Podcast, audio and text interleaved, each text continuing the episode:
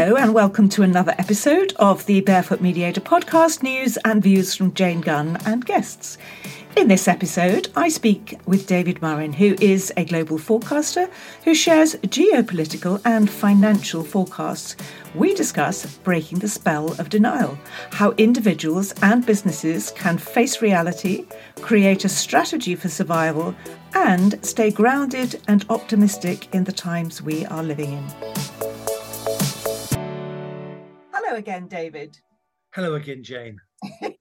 So I look back, David, it was about a year ago that we did our original podcast, which I think we entitled From Consciousness to Catastrophe, or From Catastrophe Con- to Consciousness to Catastrophe.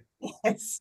Catastrophe to Catastrophe or Consciousness was what it was called. Perhaps that was it, Catastrophe or Consciousness. So um, that's in the records if people want to go back and listen to that. But we've moved on a year and wanted to catch up with you and think about where we're at now in terms of uh, recognizing conflict and being able to break what we call the spell of denial. How do we, uh, so just to frame this, and one of the things that it, for me is very recognizable in conflict is that people deny danger, disbelief prevails over reality, and they fail to make plans. And before we go down that route, I just, for those that haven't heard you before, David, just reintroduce yourself and tell us just a tiny bit about your background.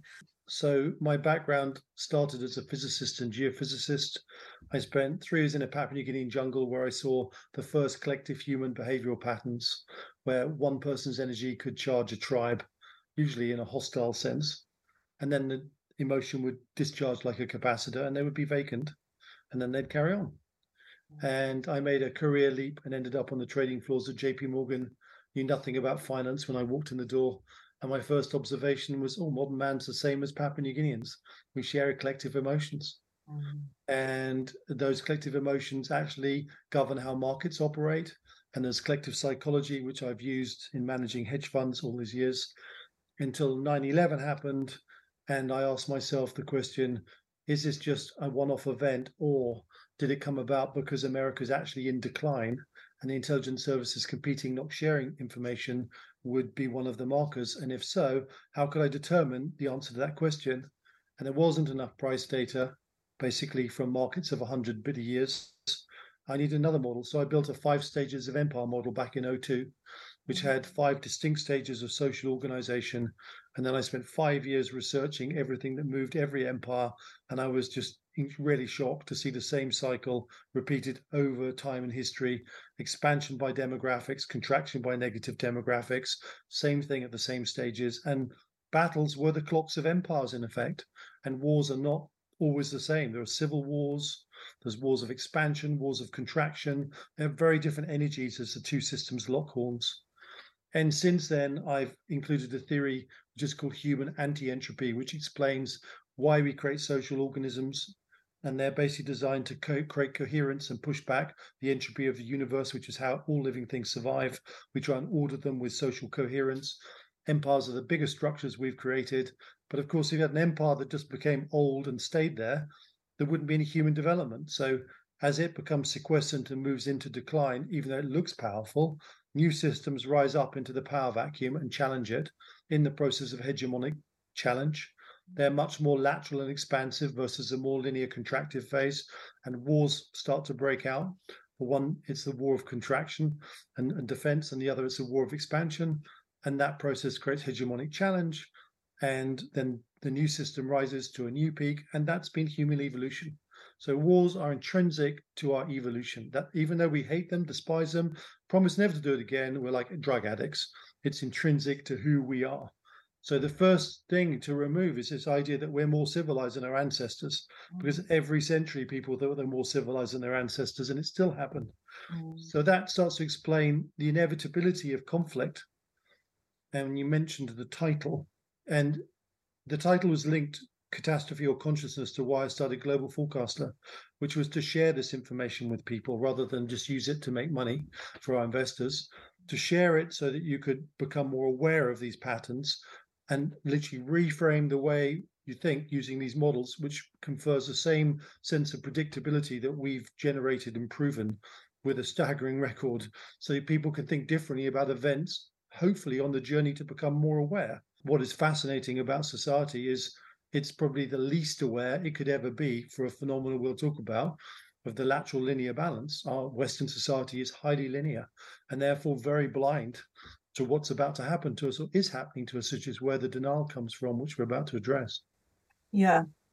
So we talked quite a lot last time about lateral versus linear thinking, and I'm interested in how the shift, how the balance between those two ways of thinking shifts, because I think we discussed before that people are uh, naturally one or the other, but that the balance of power between those two shifts, doesn't it? You know, who's actually able to guide and empower where society is travelling, whether it's that's being thought about in lateral terms or whether we're following a, a linear pattern in terms of... Well, expansion is governed by lateralness, adaptation against entropy. And so all systems that expand really start to manifest lateral leadership on, on many, many levels. And le- countries and empires aren't built by governments, they're built by individuals that governments then assimilate into the system. And conversely, at the top, when now you're an empire and there are no entropic events, who needs a maverick to solve the problem? Just sheer power of the empire solves the problem.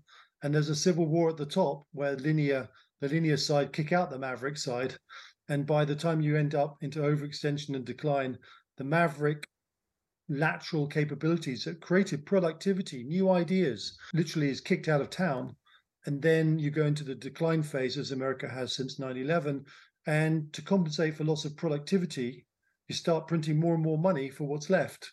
And it's like a ship whose engines shut off and just it's so massive, it keeps moving through the water for longer than you'd imagine through momentum. And that's the momentum phase. What's interesting is the sophistication of money printing has allowed it to happen for a great deal of time relative to the declining phase. And I think the lateral side of our societies have been ostracized and pushed out to the point where they're suffering a sort of disenfranchisement because we have the most extreme linear construct around our leaders that just perpetuates disaster after disaster. And for the lateral thinking people, Um, you know, they, they're just incredulous, but they have no voice. And the Barrington Declaration is a really good example of how it just wasn't four thousand people who were highly educated were rejected as inconvenient. Yeah, it's a very good example.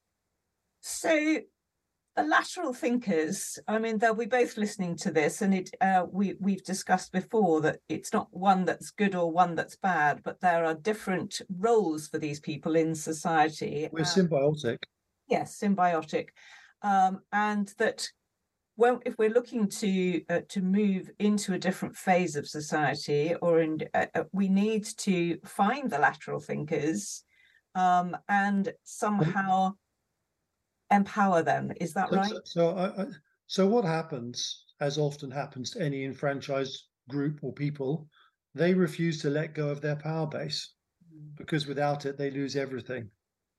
And the only way the power base changes is entropic change. So one form of change was the Brexit civil war, which if it had been a shooting civil war like the English Civil War would have guaranteed lateralization because in war, all leaders are lateral who are successful. Because linearity doesn't work, as the Russians have found out in the Donbass, doing the same thing, driving down a road and finding that your front tank and your rear tank of your column are hit by javelins. And then as you drive off the road, you drive into mines. And then what's left is destroyed by artillery. It's been going on since the initial invasion. They still haven't adapted and they're not winning. Good example. No lateral leader, given the freedom to operate, would be conducting the same process. Yet the Russians are.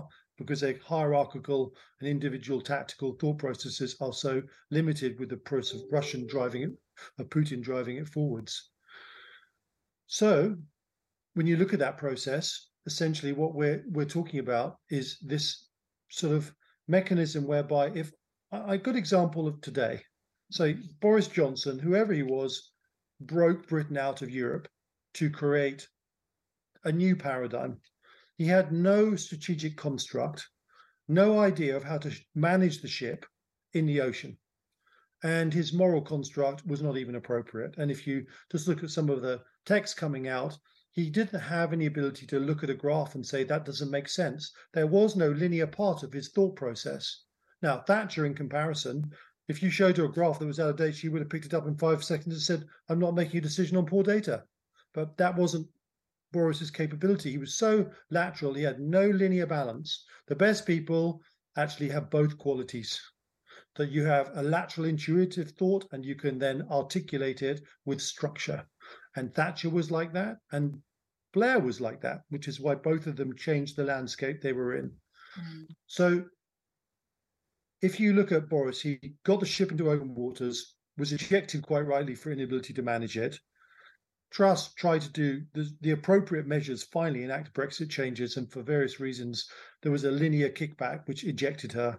And now we have super linear Sunak, and Sunak did the iterative thing with the Northern Ireland Agreement, and no quantum changes, iteration, made it better by iteration, no quantum changes.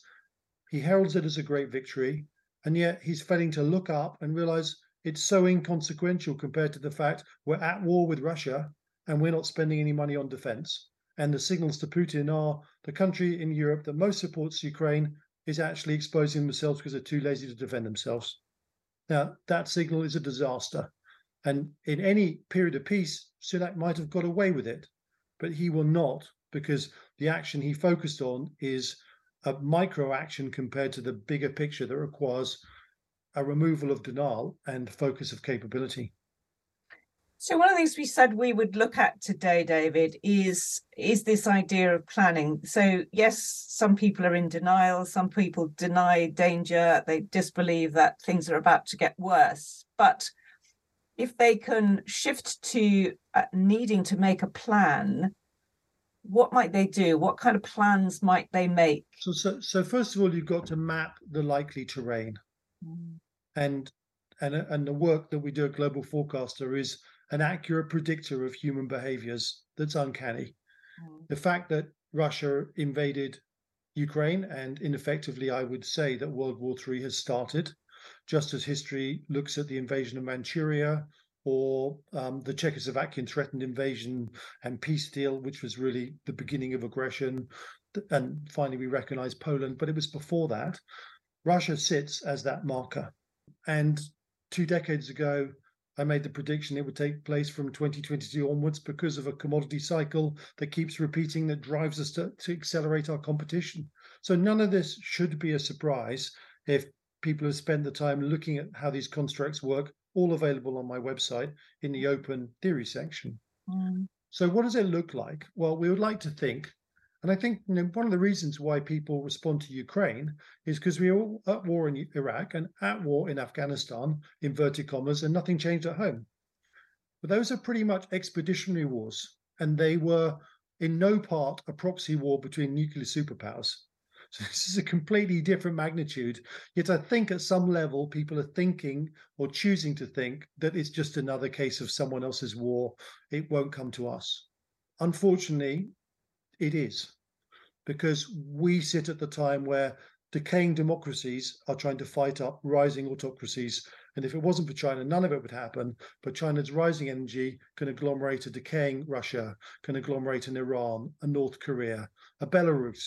Anyone who believes in autocracy, they are gathering around them. Remove China and none of this would be happening. But China is a centerpiece.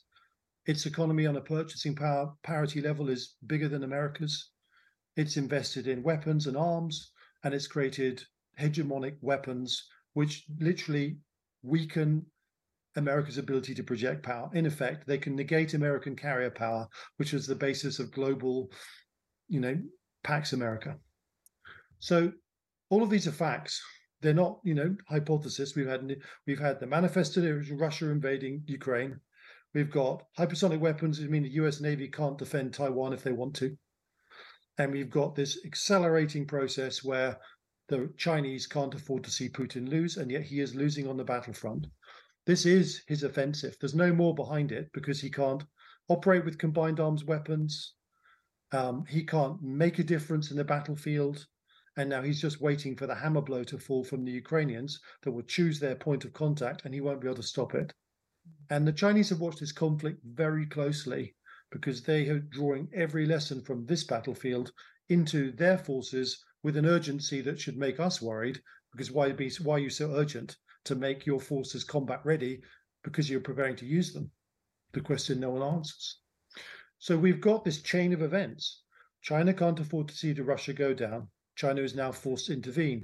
It's provided aid through the Wagner Group, and now we know that the Americans are from intelligence sources, and I think we have to consider them to be highly reliable. They, they have a good track record of when they announce this. They're inside the decision curves of both China and Russia.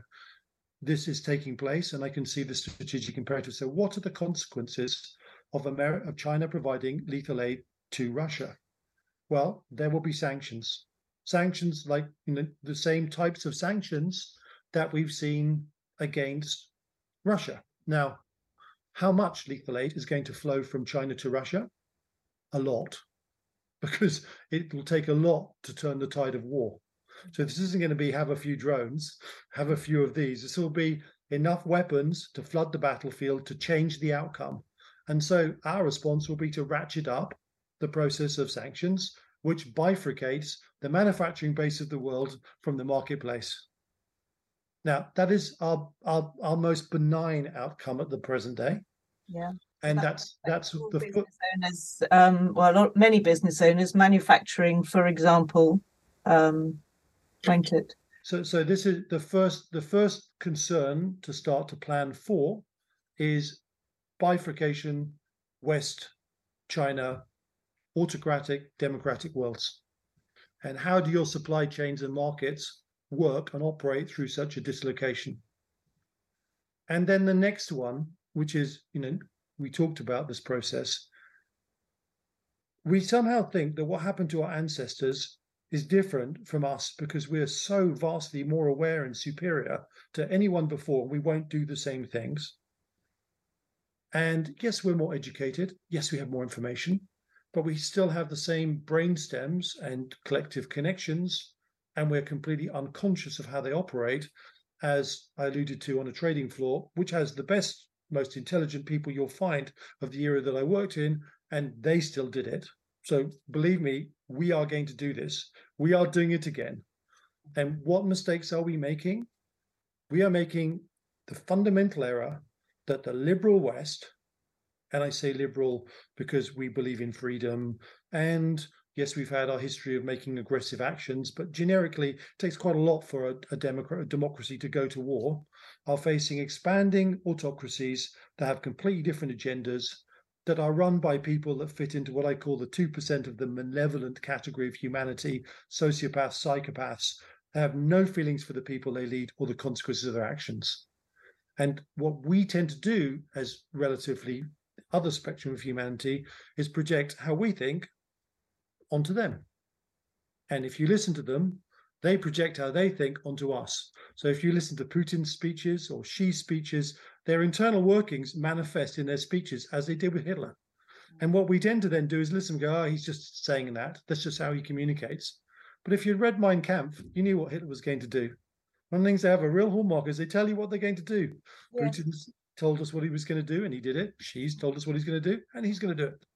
So we need to get out of this process of thinking everyone's like us and understand that denial of the liberal West allowed World War One to start, World War Two to start, and it's happening again. So every person that joins the ranks of denial only accelerates the risk of conflict, because then we fail to prepare and we fail to send the right signals, even at the last minute, to try and deter predatory aggression, which if you can signal to it that there is a high chance it's not going to work, may well back off at that stage. Mm-hmm. So that's the first process, is recognize, recognizing the threat we're under, facing it, and mobilizing with an intention so that the predator, predator is deterred, or at least thinks twice. There's no doubt that China has had a bit of a shock as to how hierarchical armed forces function against mission command, Ukrainian, Western NATO constructs, and the weapons we've used and the integration is again a big shock, because However, the Chinese have evolved away from the Soviet Union. Their roots are in the Soviet military structure. That's why they're absorbing all their lessons, because they're vulnerable to the same errors. So it's a very difficult place where we are in, because we are exactly where our ancestors were into nineteen fourteen and nineteen thirty-nine. Mm-hmm. And whatever we do is going to be kind of last ditch. And it dictates how we get through this by being aware. I mean, imagine if you're Ukrainian. Let's just go back and transport ourselves to just over twelve months ago. Most Ukrainians didn't really think he was going to invade. They probably went through something akin to our society. You know, a lot of people eating the grass, refusing to listen to the sheepdogs. A few people saying, hey, man, this is really going to happen. But you can't really believe it's going to happen, and your world suddenly turned upside down until suddenly that tank drives down, or you've been occupied and all your adults are taken around the back and shot, and then it's too late. But we can learn those lessons that happened to Ukraine, and we're no different. Mm. And so I know it's painful, and I know, as we talked about, that that that the lateral listening will already have cottoned on that there's a problem, because that's the way that functional hardwiring works. And if you read and listen to my work, you'll understand in detail how those fears are a reality, and you can articulate them to others in a clear way. But those with a more linear mindset, and this is, you know, this is, believe me, you can do things that I can't do, and I can do things you can't do. So this isn't I'm better than you or anything like that. It's a symbiosis. But the natural disposition is for continuation. That if I keep my head down, if I ignore it, it'll go away, I won't have to act, and next week will be the same as last week. Well, we've got to this horrible point in human history when we're not there, I'm afraid. And in fact, that mindset only makes the thing we fear more likely. So we have to face our fears, and they are real, and they are scary. And I may, maybe sound confident because I've watched this develop, and I've had to, you know, deal with what it feels like on the inside to see something coming, to warn against it and see it still coming towards us. I'm a father of children, and the thing that promoted my desire to write about, you know, breaking the code of history and everything else is because I felt I had to share what I had so our children had a chance, rather than the Russian children that had been sent into a meat grinder with no chance. And I still live with that fear, and sadly, I feel like I haven't made a difference, the difference I would have liked. So I think that's the first thing, is that to preserve our way of life, we need to look up, stop eating the grass, and realize the wolves are here. So then what do we do? Yes. Okay. Yes. We don't freeze, and we don't run. We don't freeze, and we don't run away, right? Yeah, yeah. That's the first thing. Let your nervous system absorb the reality of the shock. Mm-hmm. Even imagine what it's like to hear, instead of Ukraine being invaded, imagine what it's like to know your own country has been invaded. Imagine it and live with it, okay? Like, absorb it. Because once that mammalian fear structure has been worked through, you can let your higher brain functions operate. So that's the worst part of the story. So let's just think about, you run a business, you're a C E O, and you're thinking, oh my God, my responsibility is to lead. You've overcome the shock and that sense of what I do for my family, and you realize you are now responsible for the people you lead.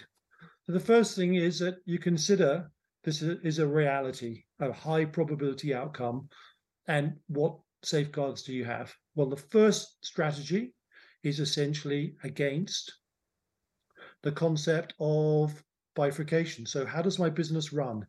How do my supply chains work? And what's going to happen when those supply chains, like when they intersect with China's sphere of influence? Is there an alternative source? Can I create stockpiles that give me cushion to adapt? What do I do with my product? Is it still viable in this new world? Will people still want it? Okay, so that's the first thing. The next thing is, let's take this a stage further. So I buy my product from Australia, and uh, instead of China, same product, theoretically, the ship goes to Australia, not China, and it comes back with my product. Well, that'll work as long as it's a peace, peaceful bifurcation. So now we add the next layer. What happens if global conflict breaks out? Well, you first of all need to have someone who can explain to you how that conflict looks. And that's one of the things I think we've highlighted, and I have a a whole working set of theories of where the intersection points are. And then you need to go to the next level of, okay, so I can get my product from Australia, but the ship won't make it because it gets torpedoed around the tip of Africa. That's right. So now you need to think about that level. Mm-hmm. And the next thing that's important is that the third level is, assuming conflict has broken out, it will not, I do not believe this is going to be a nuclear conflict. Not for many years. This is going to be a protracted struggle like there was in the Pacific conflict. Mm. The Chinese take the Asian basin. Um, they resource themselves from Russia over land. They build weapons with their manufacturing base. We build weapons for our manufacturing base. And we're in a giant race as to who can get there first. So we're going to see command economies start to dominate over free economies.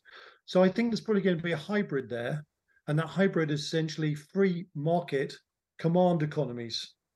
So you'll find you have a factory and your factory makes metal widgets. Well, that's really interesting, because what you want to think about is, is there a dual use? How would my organization adapt itself, like some did to make, you know, protective equipment in the COVID crisis?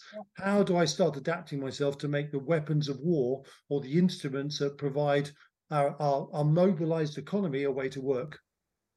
And so you have a plan. Now, if you can come up with a plan, because you have an adaptable dual-use construct, you're looking good.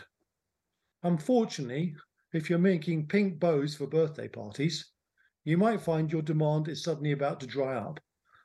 Maybe not, actually, because we'll still celebrate birthday parties, but something facetious along the lines of, you know, something that is just a value-added thing that we enjoy but we don't need. Well, then you really do have an interesting issue, because what you don't want to do is carry on, run out of money, lose everything. Then you want to decide whether you can go take your organization or business into hibernation. And what does hibernation look like, where you keep enough reserves that you can hibernate through it? So, the, so and I, what you got to do is think of the worst, and then everything else before gets better. And those are the general pieces of architecture that strategically I would suggest that people should be working their way through. And And really, you know, having a very good idea of what that looks like, because that's what leadership is.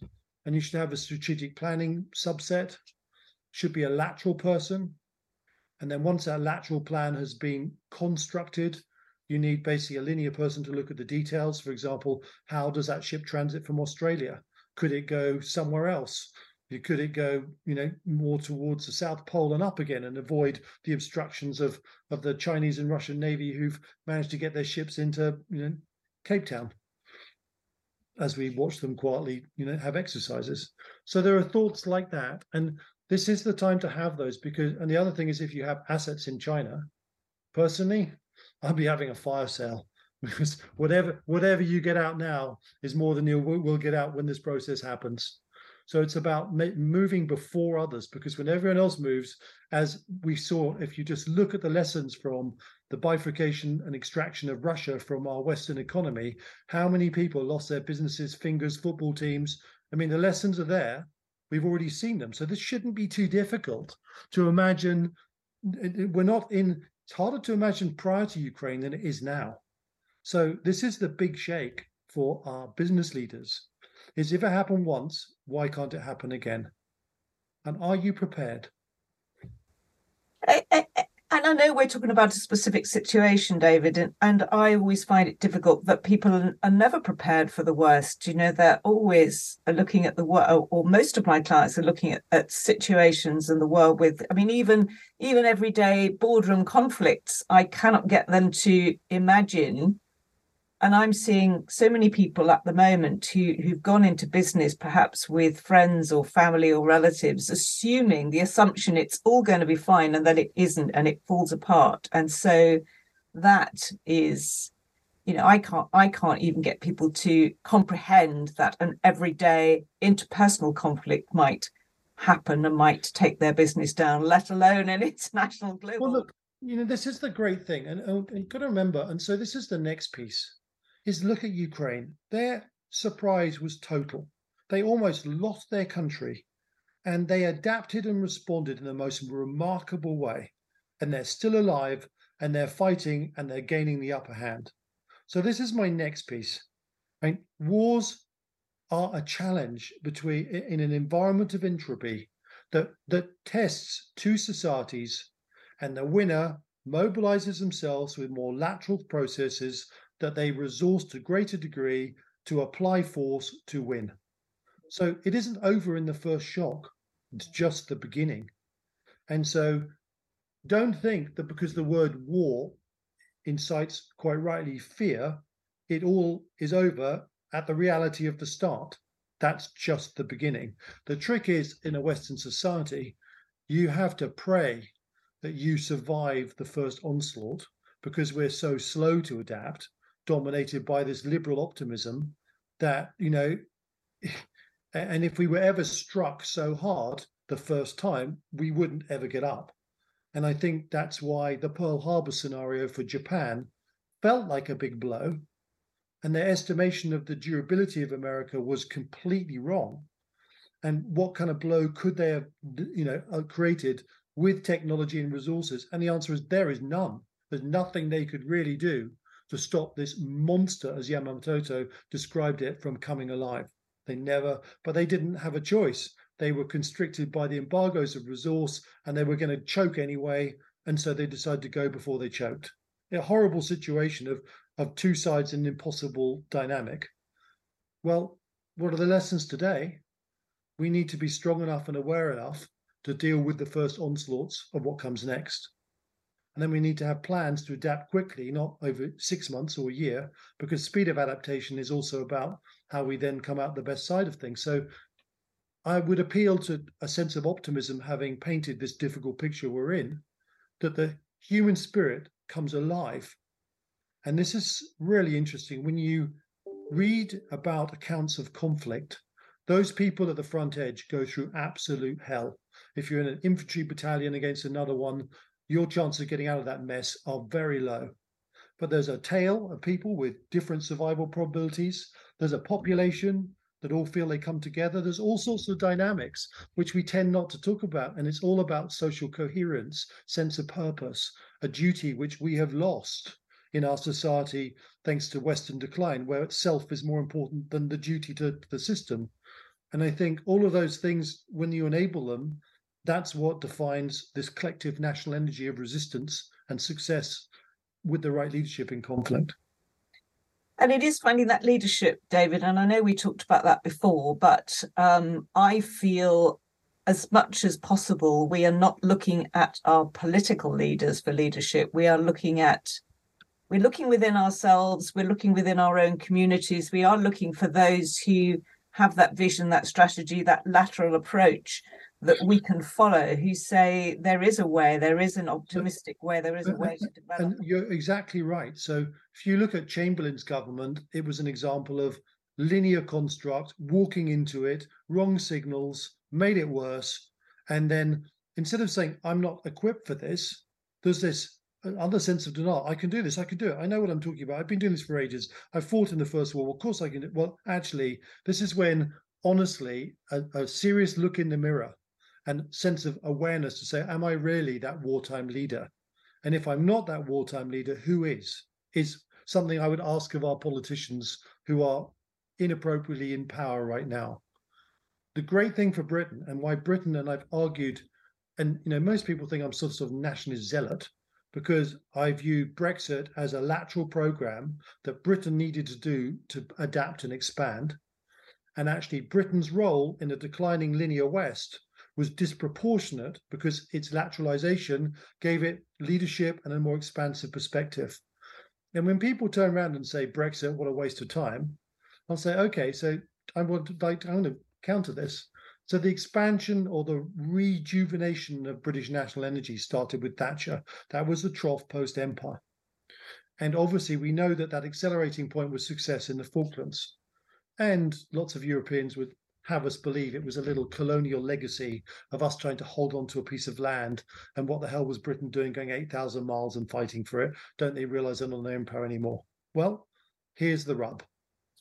In the Kremlin, they looked at Britain and thought, oh my goodness, that assumption that capitalism is weak is fundamentally flawed because look what they did against all the odds.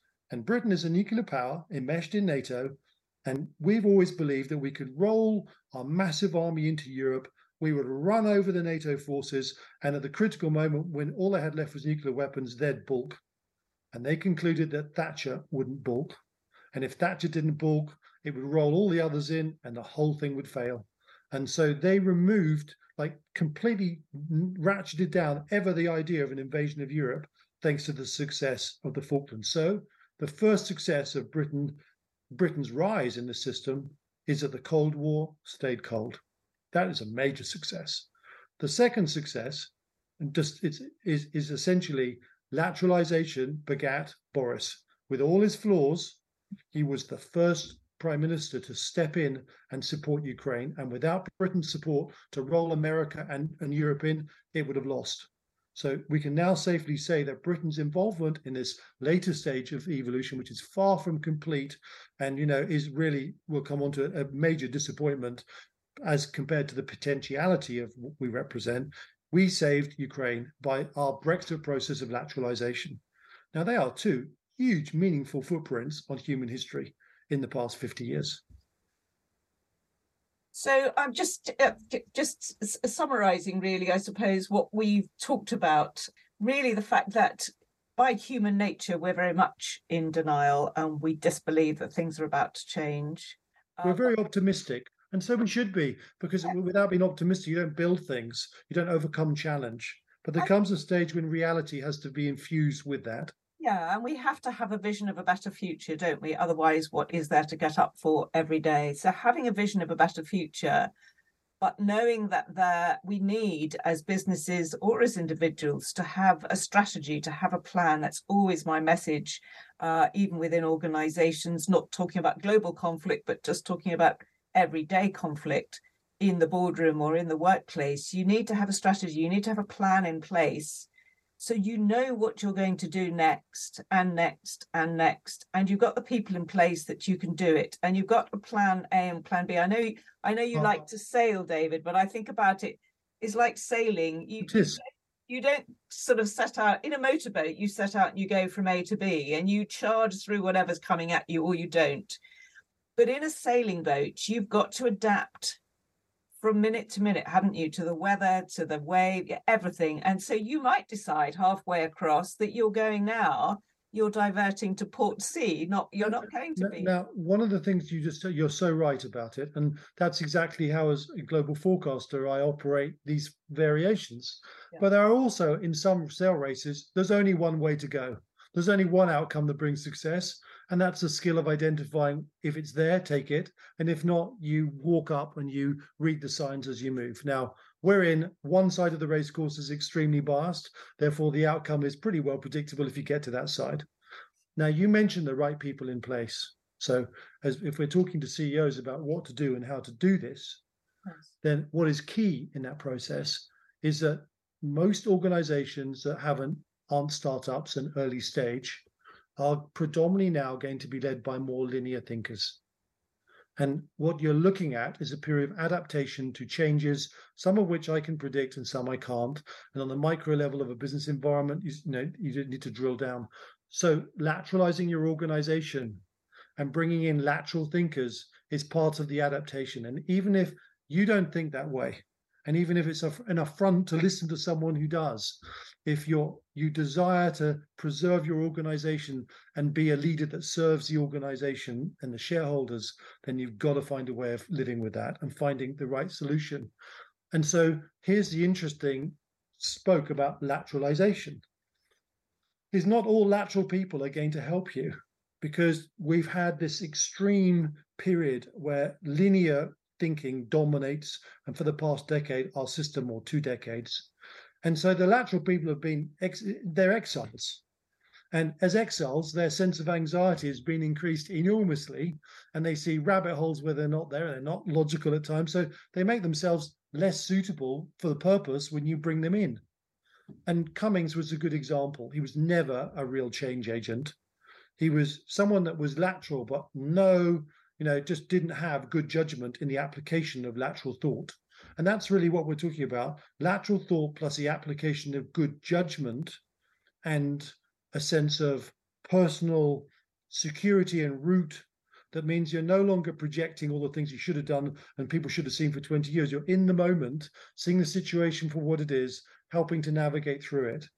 And so for those lateral people out there that have felt disenfranchised and, you know, unloved and all the other things, they're going to have to be aware enough to deal with those, that period of suffering and ejection.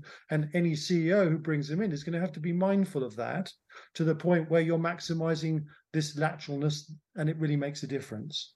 And and that is where management really comes in and the understanding of the psyche. But, and that's the other challenge. Now, in the Second World War, I mean, Churchill was right. Every all of the government organizations were moribund and stagnant. So the S O E came up and special forces rose and they pulled people out of prisons. And that really worked because, you know, they, they had all sorts of combat natural skills that had been suppressed in civilized society. And even Wagner's pulling people out of prisons, you know, if they just treated them properly and followed the rules that they promised and let them off, they might well have got away with it, but they didn't. They just impressed them forever and that whole thing has stopped. So I say that because it isn't just find a lateral person, because Cummings was a lateral person and he was a disaster. And he had disaster written all over him for the reasons that he was an exile and then he wasn't in mentally.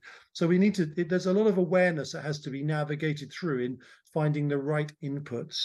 And, you know, and for those that are lateral, they need to do a lot of self-examination to make them, now the time has been to calling them in, they've got to work through their, their own issues to be functional. So all of us have that in different ways. It's not unique, but I only highlight it as a process to be to be aware of. And, uh, and it's certainly one of the things I have to deal with in my work is managing that tension between lateral and linear thinkers at board level and so on, because that does create tension and conflict. So I think that's one of the... One of the I, I, I, I honestly think, you know, because all good systems are symbiotic. So one of the things is if if I said to you, I just love detail. I just love poring over a set of numbers all day long to find the one that's wrong. I don't think I'm being very true to myself as a lateral person because it's unlikely those two things go together. And you'll find that Sunak doesn't believe in strategic thinking because he doesn't do that too. So it, it exemplifies the process that we have difference. So I might be good at mapping strategically, like making linkages and connections, but I also need... and to work with people that could then do the detailed structures of implementation. And that, that isn't my bidding. I want them to buy into the architecture beforehand. But that's the thing about human mechanisms. In times of steadiness, where change doesn't happen, you actually want more linear thinking in the perpetration. And you need lateral people to just be to be quietly watchful, but realize it's not their time. They don't have to stick their hand up like pick me donkey, because their time isn't there. And conversely, in entropic change, it's the other way around. So it all comes down to an awareness of how we're different, awareness of the power of our symbiotic dynamics, and not some giant competition, which it seems to be happening between lateral and linear. You're an idiot, and you're an idiot, and you're an idiot, and you're an idiot. And the environment basically decides which idiot is out of office. And so that's not the future. And it's not what we need to do to be, to create an effective response in our society. I think this is really helpful and very timely, David. And I think I'll just summarize quickly what I think we've talked about, and then maybe you can give us a, a final word. We've really talked about the fact that, you know, our our instinctive approach to a coming crisis is is to have our head down and deny it for, for the majority of the human race and, and and businesses too. So to deny danger and to disbelieve it, not to have a plan, but really you're encouraging everyone and particularly businesses and C E Os to be aware of what the worst could be, not to not to have optimism, because there is a lot of place for optimism and planning for the future, but to be able to plan for that future with your eyes open and to have a strategy now for surviving what might come, and also to understand the place of lateral versus linear thinking in your boardroom and how you might manage that, because some lateral thinkers are so maverick that they actually wouldn't do you any good. So to be able to manage the dynamics between your lateral and linear thinkers, and to find the lateral thinkers that you need to help you to strategize, and then you're able to manage the manage the terrain, shall we say. Yes, and ensure that, uh, you know, it's up to a leader to understand the terrain and then hopefully see a way through it, and therefore they can convey that optimism to the people they lead. Yes. And it's no use just hoping you'll find a way through. It's a sense of, sometimes when you start a sailboat race, you don't know what the course is going to be. You know, you've prepared your boat. You know, you've built U S Ps that give it an edge over another boat in some conditions, and you're slower in others. You look down that boat and you look at the crew, and the crew doesn't have individuals who energetically suck the energy out of everyone else. Everyone is completely in the space where they support the crew. It's not about ego, and this organism becomes one. You enter into the start, and it's amazing because you know that given ninety-five percent of all ranges, you will come near the top to win. And that's what you want. It's the same analogy. You've built your business so it's adaptable. You have a team that works with you. You have people that do process at the front of the boat and thinking at the back of the boat, and they're symbiotic. And they don't quite understand what they do with each other, but they try to, but they work as a group. And you as a C E O or leader or skipper gets the ultimate choice of whether whether a course of action makes sense.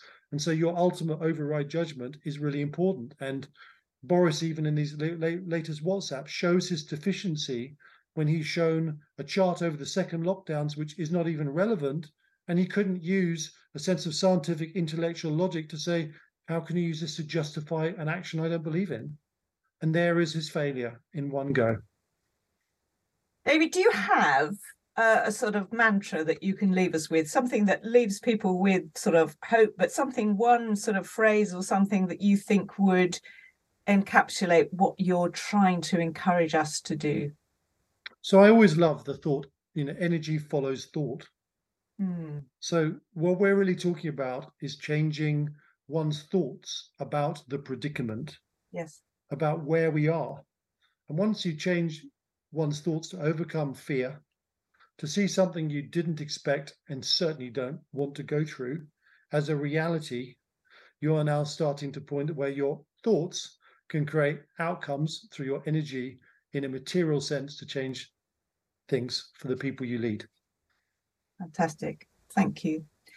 Where can people find you, David? I know there's a lot of information on your website. Could you just remind us where people can find your materials? So if you go to david murrin dot co dot u k, M U R R I N, you'll go to the website. On the website, you'll find an index, and there are the th- everything that I talk about has theory behind it, rather than I fell out of bed today and I talked about one thing and tomorrow something different. There is complete structure in everything that I do on Global Forecaster, and the structures of those human mechanisms are explained. And then you can also, you can access any podcast that we've done in one place, um, and you can subscribe to Murrinations. Now, I strongly urge anyone in a position that has responsibility or not, who is curious, to subscribe. It's less than a newspaper a month, and it is about predictive outcomes. For example, we've been ahead of all that's happened in Ukraine since the first five days, months ahead of what happened next. And that's why I'm months ahead of what I think the Chinese are about to do. That intrinsic understanding through, I think it's thirty-four distinct Murrinations of the evolution of this conflict. And from there, you become more forewarned. Newspapers confer absolutely no ability or knowledge or predictability.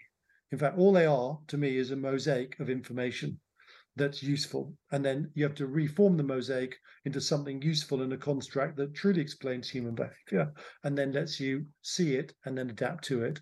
So that's the tool I really recommend. And if you find yourself as a C I O wanting to go further, then we have a whole strategist consultancy program, which is involved in the strategic consultancy of change. Um, and for example, one of my key drivers is a process of lateralization to adapt. And so there's a whole campaign on the website about what do you do to lateralize your society? What do you do to lateralize your business? I've been involved in the armed forces in a program for cutting edge and design programs for cutting edge organizations in the military to lateralize, because this is the rub, is that there are no linear thinkers in the command structure, the decision-making command structure in Ukraine. They're all lateral. War has created adaptation and lateralization. So for an adapted business, that's exactly it. And I think those linear people which still sit in command positions have embraced the fact that they command lateral thinkers successfully. What doesn't survive is I am linear, I am always linear, and I only do it this way, because that's the fastest way to lead your organization to destruction, as the Russians are finding in Donbass. So thank you very much, David. People can find you. You've got a massive information which can really help people to plan, even to um, adapt this Uh, lateral and strategic thinking. David, it's been an absolute pleasure having you on again. Um, I know it's a slightly gloomy topic, but I hope we've managed to find um, the optimism and energy that could come out of this.